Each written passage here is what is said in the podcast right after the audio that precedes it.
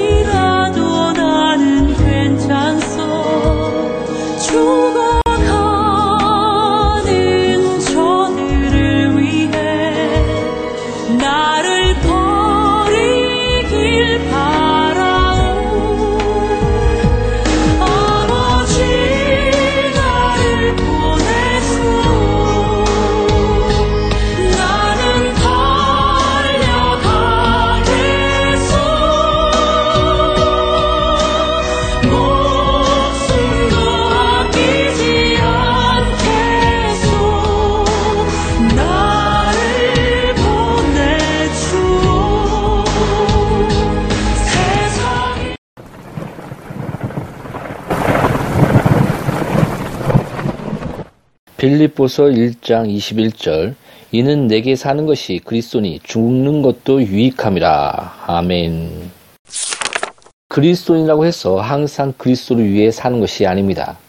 성령 하나님께서 죄를 깨닫게 해주실 뿐 아니라 은혜를 부어주어 그 죽어가는 구세주가 바로 자기 죄를 위해 간구하고 계시다는 사실을 깨닫게 될 때 그때야 비로소 그리스도를 위해 살기 시작하는 것입니다.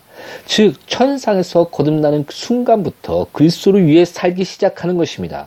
예수님은 우리 성도들에게 말할 수 없이 소중한 진주, 오직 하나밖에 없는 진주입니다. 그분을 위해서라면 우리의 모든 것을 기꺼이 내놓을 수 있을 만큼 그렇게 소중한 진주입니다.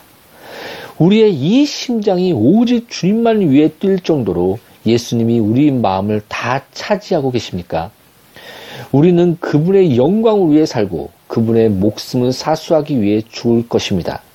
예수님은 우리 인생의 모본으로 우리 자신이 그 인품을 본받고 싶을 모델이십니다.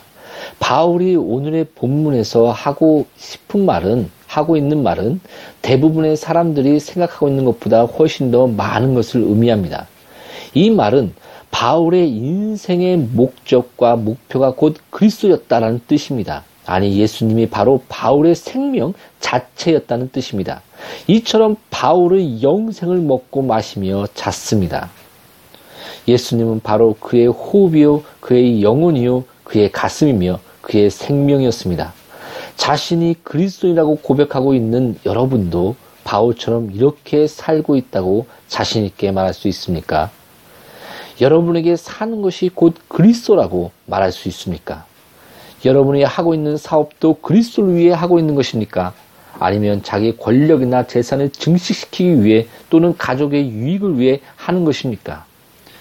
이렇게 물으면 여러분은 그건 이기적이고 비열한 동기가 된다는 겁니까? 라고 질문할 것입니다. 그렇습니다. 그리스도인에게는 그렇습니다. 그리스도인은 그리스도를 위해 산다고 고백합니다.